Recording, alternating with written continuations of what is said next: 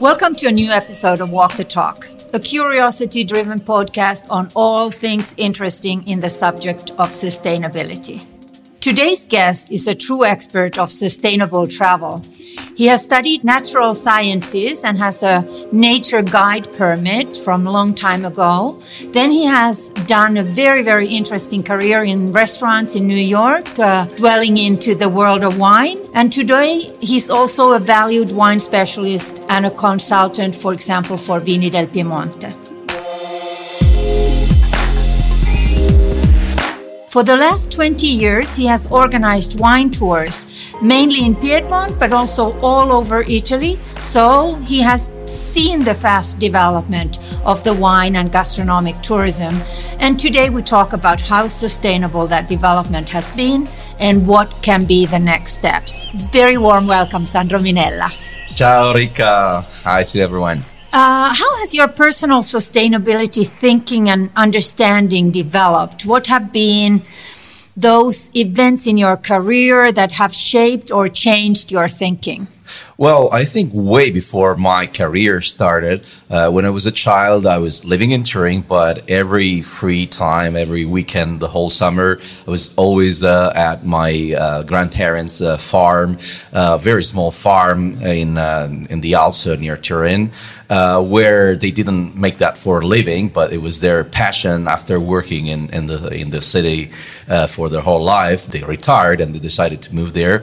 And uh, I remember so well how uh, sustainability at the time in that house uh, was not just uh, words, it was uh, very practical. Way before we started talking about uh, environment and uh, uh, sustainability, because uh, there was no waste. Uh, they had some animals, uh, some chicken, uh, rabbits, uh, dogs, uh, and nothing was, uh, everything was reused all the time. The amount of waste that we were uh, doing in that house was uh, absolutely uh, minimal. Everything was made with uh, wood, iron, so everything uh, was uh, somehow reused for a different purpose. Uh, and it was an, a natural approach, uh, not given by the They studied probably three years at the primary school in their life.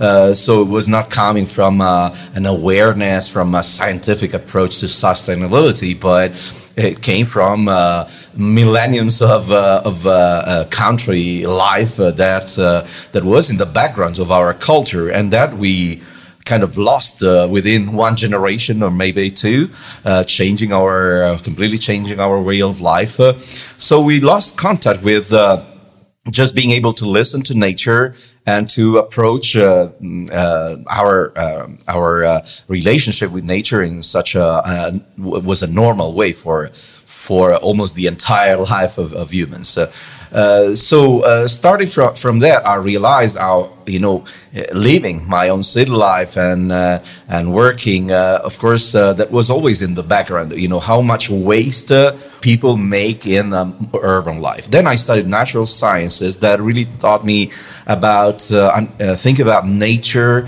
uh, on a, on its whole. So not just specializing in biology or chemistry or um, I don't know, geological sciences, but uh, studying all these things together, including anthropology, so including the, the human factor.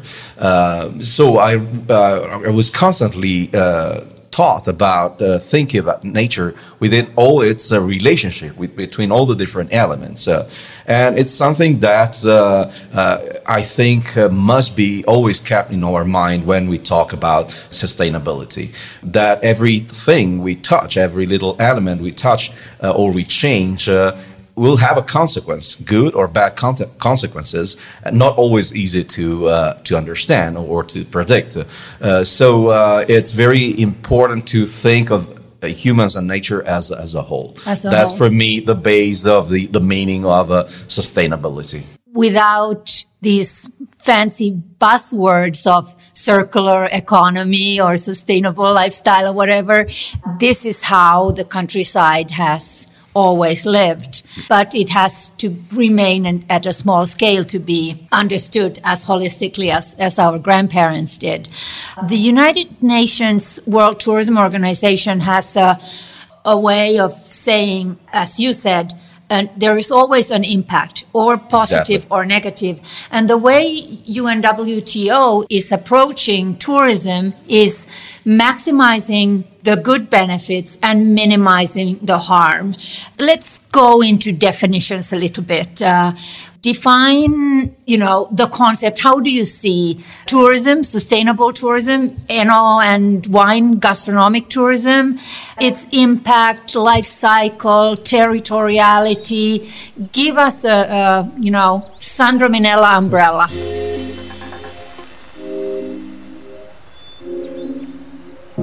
So uh, let's do a step back before uh, we talk about the sustainability and the impact uh, of, of tourism. Uh, first of all, by defining, and not just about wine tourism, but tourism as a whole. Uh, as you mentioned, uh, the World Tourism Organization has defined seventeen goals that uh, uh, tourism uh, has to follow uh, to become some more sustainable. But first of all, what makes a place a tourist destination? Uh, there are many de- different definitions that have been made in this uh, in these years, but uh, the most uh, uh, practical one that I, I find is that a place to be defined as a tourist destination has to be unique, organized, and known. So these are the three key factors. So uh, unique, it has to be a place that is not be cannot be changed with other things that doesn't that have exactly the same characteristics. And uh, when I started, Langhe was like this. It was uh, something unique in the world, and still is, fortunately, uh, with its all its tradition, its uh, peculiar landscape, all its peculiarities. Uh, this place was uh, different from uh, any other, even including or even thinking about the wine destinations in the world. This has something unique. But when I started, we're talking about early two thousands, this was absolutely not organized, and this is why I started working uh, in this field, trying to organize things, uh, and I could really see the uh, an amazing evolution of this. Just think about the number of uh, of hotels, uh, small hotels. Uh, we'll talk about the size of the hotel, very important. Uh, so uh, everything now is way more organized. Uh, And way more known. Uh, in the past, uh, this in this place, when I started bringing people here, they knew about Barolo and Barbaresco maybe as brands, but they basically had no idea where they came from. It was maybe easy. Italy, maybe not. Not even then, you know, not, some people were not even sure about that. So uh, uh, it was something unique, but still had to be not already organized in terms of uh, you know tourism uh, um, structures, you know hotels, mm-hmm. drivers, et cetera. But also in terms of uh, uh, knowledge, you know how people have to know what makes this place unique. You know? Exactly. I, I think I came here for the first time in nineteen ninety-nine and drove by Barolo before I even noticed that, oh, we passed it already. There was no signs up. Yeah, but I remember the first years, many people uh, thought that many times they were after one day here already, maybe they were already here since one day, and uh, they asked me, oh, is, this is a part of Chianti, right? Uh, so still today sometimes, but less and less, fortunately. So today, uh, the wine district here of Langhe, Monferrato and Roero, uh, Piemonte, also the other parts of Piemonte, Alto Piemonte, are now a tourist destination. They have these three uh, characteristics. But another thing we have to keep in mind is that every tourist destination, you can talk about the Langhe, you can talk about the pyramids in uh, in Egypt, uh, you can talk about the Eiffel Tower. Every kind of tourist destination has a life cycle, like like everything probably. Uh, and this life cycle is one direction, so it's not Uh, a circular thing that comes back. And uh, the steps of these life cycles are the same for every tourist destination in history in the world. Uh, just the, the difference is that this life cycle can be extremely long, like centuries, or extremely short. In a few decades, it can go from the, the beginning to the end of its life cycle.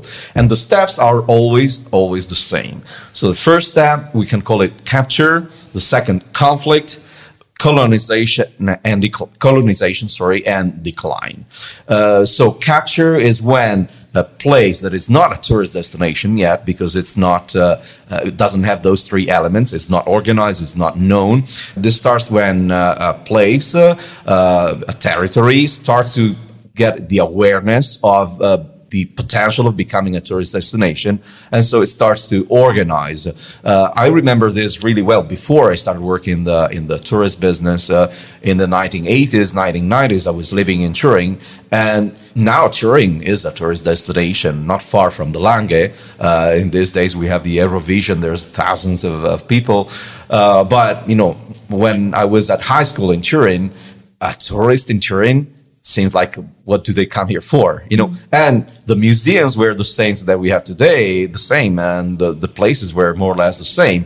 So it was already a beautiful place to see. But even the people in Turin didn't think that, you know, somebody could be a tourist in Turin. You can come and visit your parents, maybe.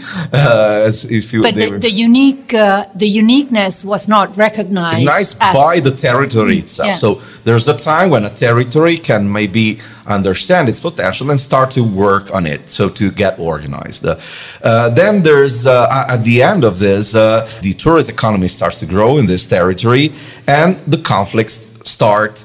Uh, the conflicts uh, that can be uh, just the, the fact that the tourists occupy the spaces that were normally just the parking lots, for example, uh, that were normally used by the locals. Uh, uh, you start to have uh, buses that are, occupy that place. And uh, this is something that we are also seeing here in the Langhe, which is discussing that some villages here just don't have a space for more than one bus in their square because they have that square. And so the locals start to have some problems. There's a tourism event, uh, they cannot park the car and maybe go to run their errands as they used before. So there's uh, small conflicts can start. Uh, at this point, uh, the, the economy, uh, the tourist economy still grows. Uh, it can invest uh, more and more, but uh, this part can go into the next uh, level, uh, colonization. That's when the tourism economy takes over the rest of the economy. Uh, so some uh, simple uh, examples, uh, the kind of shops that tourists look for are totally different from the uh, local shops that, you know, people who live there all their life are uh, used to get. You know, uh, tourists that uh, come here to the Langhe, they look for food and wines and maybe souvenirs, things that are not absolutely not needed for, for the locals, and they don't need uh, other other things. So uh, another example that I'm seeing here in the Langhe, so uh, we can already see that Langhe are in this third step of colonization, so a bit further than the first conflict, but colonization. For example, when I arrived here and I moved to Monforte years ago, uh, it was absolutely normal that it, at the bar in the main square of the village, you know, very... It's really like the image that everybody has about about Italy, you know, a piazza with the locals and the children playing maybe in the piazza, uh, and the old guys playing cards uh, with a glass of wine at the table at the bar. It was absolutely normal and absolutely, you know, our lifestyle. And probably the reason why people love this, fall in love with this place. Uh, and today, those same uh, people uh, just don't dare playing cards anymore, because that small table where they spend the whole uh, afternoon every day playing cards and getting maybe two glasses of cheap wine, uh, vino della casa, uh, in the same table now, two uh, rich uh, tourists from abroad can spend uh, Uh, you know, a fortune in just with a couple of bottles. Uh, and so just, they just don't dare, you know, being there and occupying the, the, the, the space. Uh, uh, the kids in the square don't play like that anymore because there's a place for tourists. Uh, and so uh, these little uh, conflicts uh, that uh, uh, really maybe can, are not seen as big, uh, you know, big issues, big conflicts, but they start to slowly change uh, the lifestyle of the locals. Uh, and uh, uh, Langhe are now in this condition uh, that can lead uh, to the next step, to the decline, when this conflict, this uh, uh, tourist economy takes over completely. The local life uh, uh, changes, uh, just disappears. Uh, and uh, all the, the shops uh, of the locals closed, and you have conditions like, like in Venice, for example, uh, where uh, just there's almost no local life. There's just uh, something for the tourists during the day, and then that's it for the night. So Langhe are still very far from this uh, from this point, fortunately. But uh, of course, uh, that will be a big, big problem if we get to that step, because at that point, uh, The decline is something that I can, you cannot stop. The uh, the prices uh, start to go down for the tours. Uh, the tourist becomes a mass uh, tourism, and also at that point, also the image of the wines will be damaged by by this. Uh, while now we are in a perfect perfect moment for uh, the value of the wines and the value of the land are kind of helping each other. So we are in that phase. Uh, we have to do our best, uh, and uh, that's uh, also also thanks to uh, initiatives like this podcast that uh, we have to raise awareness about this, because we have to understand that we have to do our best to not to let the decline arrive.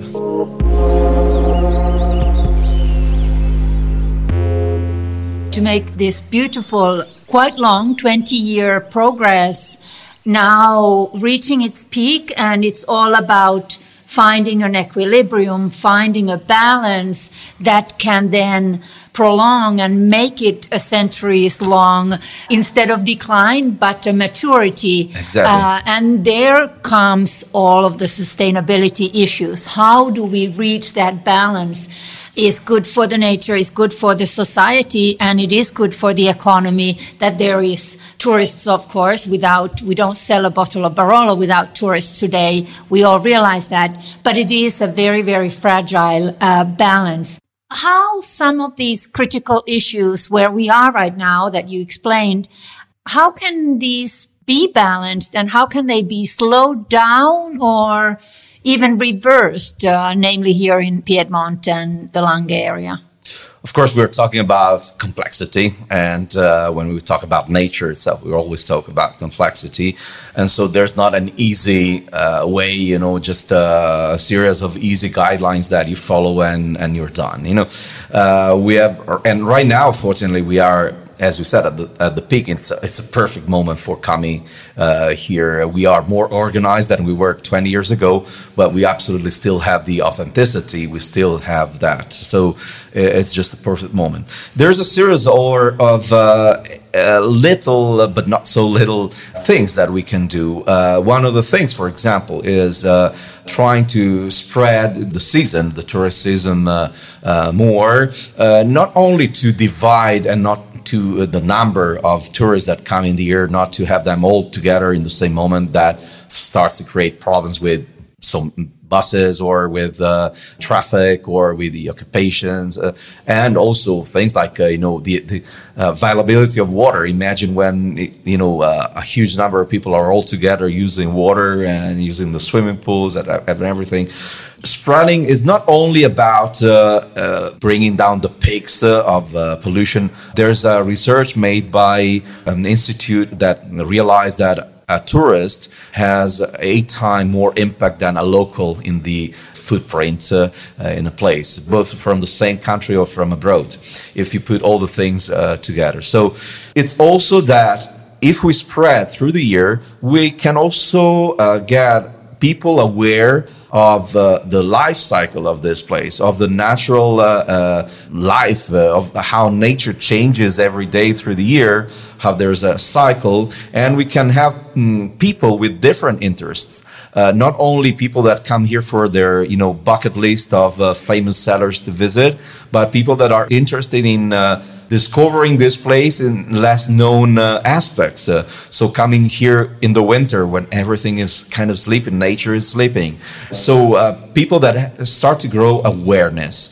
And uh, fortunately, the wine, uh, food and wine tourism, uh, among all the types of tourism that we have, is probably the one that can uh, play a more educational role to the tourist. Uh, uh, because when uh, uh, you are in a place where you talk about products that come from nature, for your table or for, for your glass uh, uh, on the table, you have to talk about, you know, natural aspects, how they influence, uh, how the climate, how the soil influences, uh, how the biodiversity can influence these uh, products. And it's uh, uh, something that I really uh, see that is done more and more in the winery. So that's another aspect, not only spreading the season, but Uh, focusing our attention during the visits.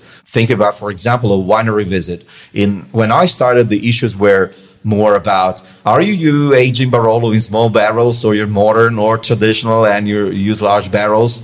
Now these things are fortunately over. What the best winery visit that I see, the everything that is explained is always explained in terms of how do we maintain this soil fertility and this soil characteristic in the future? How can we make our wines with being more and more sustainable every year? This year I reduced the amount of, uh, I don't know, some products that I use in the vineyard.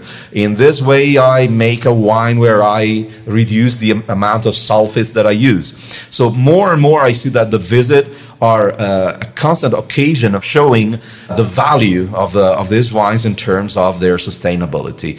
So, uh, and the same thing, uh, fortunately, is done by the other uh, huge has- assets that we have here in the Langhe, that is really, really something that we have to treasure uh, at maximum level. The, the food culture here uh, is not only very big uh, uh, food culture and excellent products, but the fact that I see that all levels of, of uh, restaurants, from the simple trattoria to the Michelin star. We have a huge number of Michelin star restaurants here. And I, I do the cooking shows at the Truffle Fair every year with all the Michelin star chefs of this area. And uh, I see how they communicate in doing their cooking shows when they explain their food. It's not so much the incredible techniques that they use to obtain, uh, you know, amazing textures, but it's all about, I have a product that is an excellence of a territory. It can be from the Langhe, it can be from somewhere else. How do I maximize its value? And how do I make an amazing dish without wasting anything? So I see that almost all the cooking shows that I do are focused on that. Of course, the taste and the visual aspect and all the, the pleasures of food, but it's all about explaining how do I value uh, this biodiversity that our land has uh, in terms of products, and how do I reduce the waste. Another thing uh, we can do, and I can fortunately see it's well done here in the Langhe, uh, increasing the uh, local economy. Not only wine, people come here because of the wine. That's for sure, because that's the what attracts the names of Barolo, Barbaresco, Langhe uh, wines attract uh, tourists here. But it's uh, very important that uh, here uh, we propose, when it's food or in restaurants, other objects, uh, to value the uh, local uh, productions.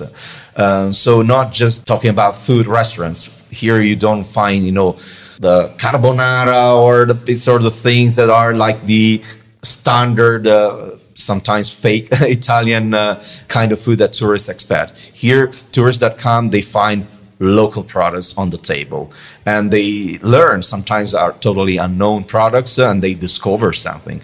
So they discover the value of uh, small productions, niche productions that are perfectly adapted to the certain uh, territory. Also on, seasonality. Seasonality and of food, absolutely important. You know, uh, I'm not coming to Italy expecting, you know, those food always available all the time. There's a seasonality. Mm. And so uh, it's important to respect, and it's important that people get more and more awareness of this.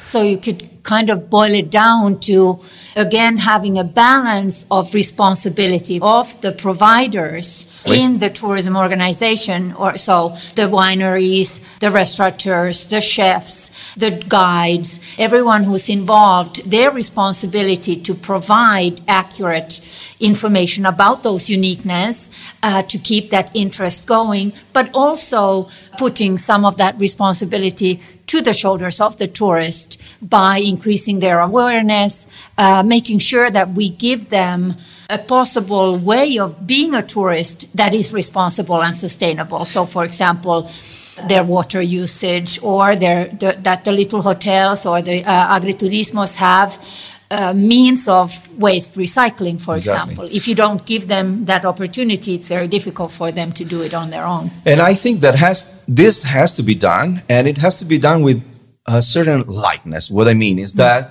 it doesn't have to be, I make you aware of the damages you're making on the environment by coming here, but it has to be fun and involving. And easy. So yeah. easy, you know, learning about things also is something that you can bring home, and not only bring home souvenirs, but bringing home your awareness. And it's that's, not that's and, the and, today's exactly. luxury of tourism, that you have an experience exactly. that can last forever, not just you know uh, a little pin that it was made in uh, in China or India, or a T-shirt uh, exactly. that doesn't really tell you exactly. much about Barolo, but an experience where you've learned something. Educational tourism is part of enogastronomic tourism very much. So I think there's a lot uh, the all players can do. All players. And, and it, it's fun for the, it has to be fun for the tourists to learn these things. Uh, and uh, people, as you just perfectly said, are coming here for their well-being, not only for a bucket list of uh, things to buy. Uh, so, because today you can buy those things online, why coming here, you know?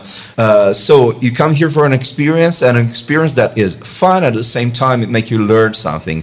And about the players of all this uh, big uh, word of uh, tourism, and wine tourism specifically, of course also the institutions and uh, the, the tour operators have a big role. The institutions in guiding uh, the, and fortunately here we, we have a strong guidelines on that. So, for example, in guiding the development, it's not always easy, but for example, fortunately here in the Langhe, Uh, we never get uh, the possibility of building huge uh, uh, hotels that can bring like uh, twenty buses at, in the same day, at the same time. We have all small, small hotels. There's really maybe like two or three hotels in the entire Langhe that can host an entire bus uh, in the same place. And most of the others have like twenty, most have ten, fifteen, twenty rooms. That means that uh, we have a different kind of tourism, not just people that come here with the bus, uh, uh, you know, buy something and leave, uh, but people that come here in a different way. All the structures are also held by the local communes, applying, you know, uh, charging stations for electric bicycles. Uh, uh, all the agriturismes are now making deals, uh, and, and that makes uh, the economy grow because, uh, for example, people that provide bicycles and their maintenance, uh, at the same time, you provide a, a less impact in the uh, tourism when they move from uh, place to place because they use bicycle. At the same time, you create a, a local economy on that. So these are these are important aspects that we we fortunately have, and we have to uh, always uh, keep in mind. And of course, uh, the tour operators or all the structures that do incoming. For example, I work for uh, Agriment Italia. Uh, we put together uh, wineries from all over Italy, and we are also help them develop their hospitality. But we try to choose wineries and to bring people uh, to those wineries with a high attention on Uh, the sustainability aspect, uh, not only on the, how the wines are produced, but also of the hospitality. And more and more, I'm seeing that uh, uh, tour operators uh, are getting more aware of the value of this. Uh, it's becoming selling a tour, not just for the beauties that you see or for the fancy hotels and restaurants, but uh, um, a sale point of, uh, of the tours is now how sustainable is that tour? Absolutely. And sustainability, not only we talk more about the environmental issues maybe, but also the social aspect, the social impact of this tourism, which is also absolutely important. Absolutely. There's, uh, I recently read that eighty-seven percent of all tourists uh, around the world say that Uh, sustainability issue is a factor. Now it's our role, and also the tourists' role, to demand concrete actions and, and make uh, get sustainability as one of those unique uh, selling points, as you said.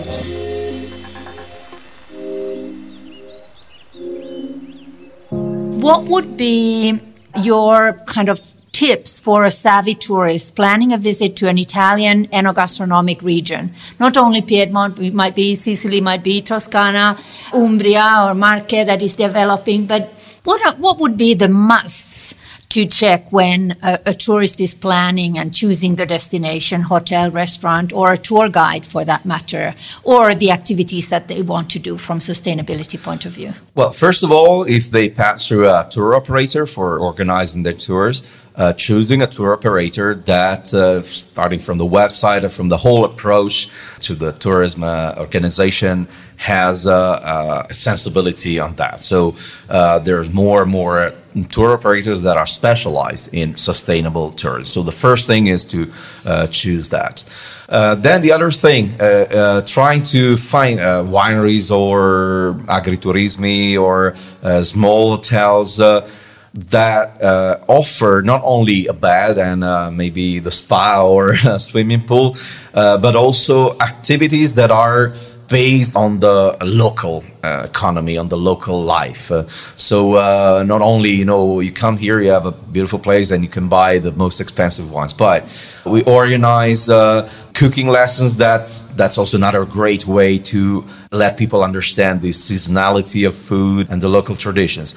Or agriturismi that, uh, or uh, um, other destinations that uh, do uh, something, ex- experiences with the local life. Mm. So participating to uh, uh, something, to the harvest maybe, or uh, to something that's related to discover the local life. Uh, mm. So uh, trying to find all the offers that are not simply offering you the best, uh, you know, uh, hospitality in terms of rooms and food and places to see, but in terms of activities that have to be connected with the local life. Uh, mm. And uh, maybe skip those places that just offer you, uh, you know, uh, a series of places to, to to see and things to buy. Yeah, yeah.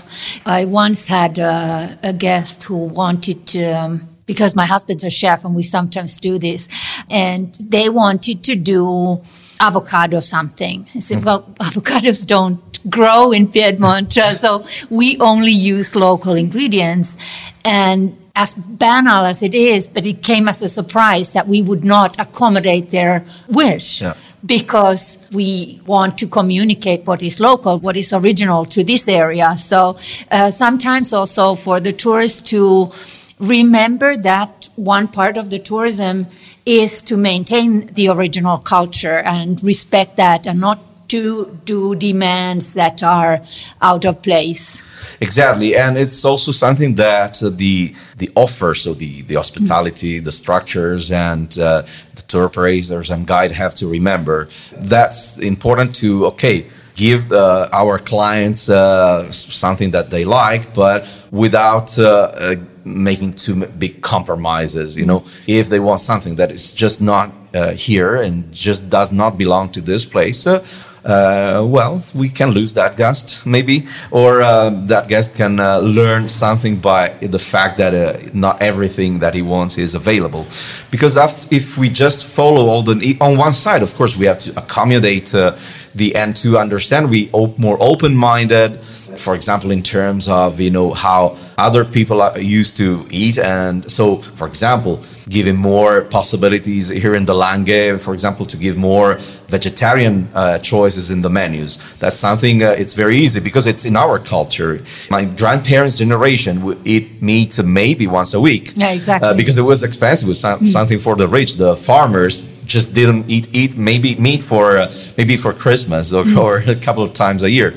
So uh, we just have to go back to the roots. We don't have to invent anything, but we don't have to g- make fake things just because tourists uh, like them and buy them. And sometimes there are places where the fake uh, uh, Italian style things uh, are felt more real by the tourists than the real things themselves. True, so we don't example, have to make that mistake. Yeah, yeah, yeah. Italian food doesn't really exist. Uh, exactly. It's very regional. Exactly. And and that is the, of course, the richness and the uniqueness why tourists have Italy on their bucket list. Uh, wrapping up back to the conversation that uh, we started of the tourist destination having these stages in their life cycle. How do you view the future now for Piedmont? Are we smart enough to prolong this maturity, or do you see a decline already? Uh, I think uh, there's uh, growing awareness about this, uh, but there's always uh, uh, something to, that we have to fight every day for. Uh, so, for example, uh, recently, so you know, the idea of making a big uh, golf course. Uh, in a place where uh, we always uh, historically the Langhe suffer with the lack of uh, water because of their the place where they are. Uh, we don't get from the, from the mountains because there, we have a plain that separates us from the mountains. So it's forbidden to irrigate the vineyards, and how we can uh, you know. Say you cannot irrigate your vineyards, but you can use a whole lot of uh, water for uh, golf course, a huge golf course. We are a territory. We are not, uh, uh, you know, something um, like uh, uh, an ideal land. We are a territory, and it's a territory that uh, sees uh, vineyards and other productive uh, activities uh, in a relatively small space. And uh, this is in the history of the Langhe. This is what made the Langhe Uh, alive uh, through the years. Uh, just a quick example back in history. Other parts of Piedmont after World War Two, the people that were working in the vineyard forgot their vineyards, sold them, and went to work in the factories because the wages were so much better and so absolutely much safer. And but they have to emigrate to do that. Here we have the industries around Alba that after World War Two provided safe wages, safe jobs to farmers that didn't have to emigrate, could maintain their piece of vineyard, maybe selling some grapes, and maybe working in the, somebody in the family working in the factory. They could, uh, you know, get some money from the bank and make a little uh, space for uh, some barrels and becoming producers themselves. So this uh, uh, interaction between different activities has been the real uh, wealthiness of this area. And so uh, we don't have to think that, okay, now we have tourism, we have sustainability, and uh, we want sustainability of tourism, and we get rid of everything else that's in the territory. Uh, no, things have to work uh, together. So there will always be some uh, conflicts between activities that have different goals and different uh, necessities. So uh, it's not uh, a path that is just, okay, now we have a, we're on this path, we go on. It's a constant work of finding the best solutions uh, that can put together all the different elements uh, every, like every the- day. Very, very quirky and windy roads of uh, of, the of, of arriving uh, to Serralunga or uh, or arriving to La Morra. That Absolutely. You have uh, several turns and twists, uh, which is also, of course, why it is so interesting to live this period in the development of tourism, because we are in so many of those crossroads where we can make good choices. And of course, also for the tourists who come here to see that we make good choices, and the tourists can make good choices as well. I think that winemakers uh, just have this in their D N A, you know, because if you are a winemaker, and many people here are winemakers since five, six generations, so they understand this very well.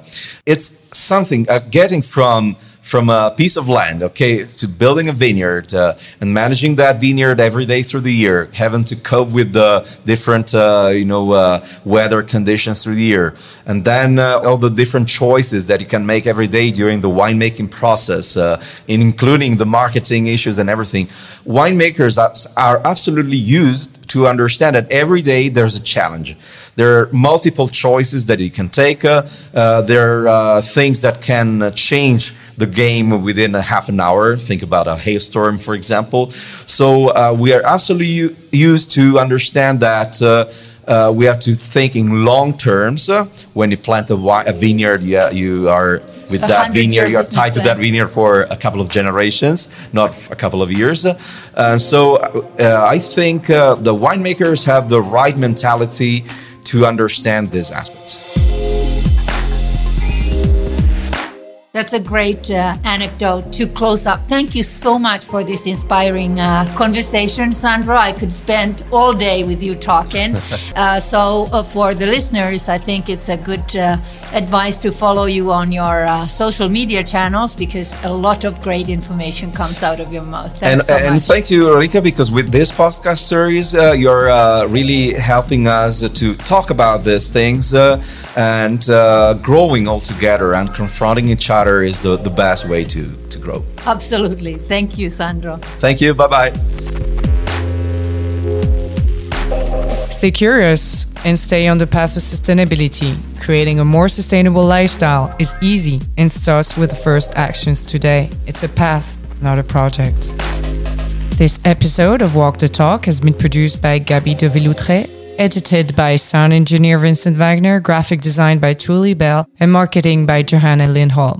You'll find more information on the episode on sucola dot com slash podcast. Follow us on Instagram at La Langhetta. We'd love to hear from you, so please get in touch.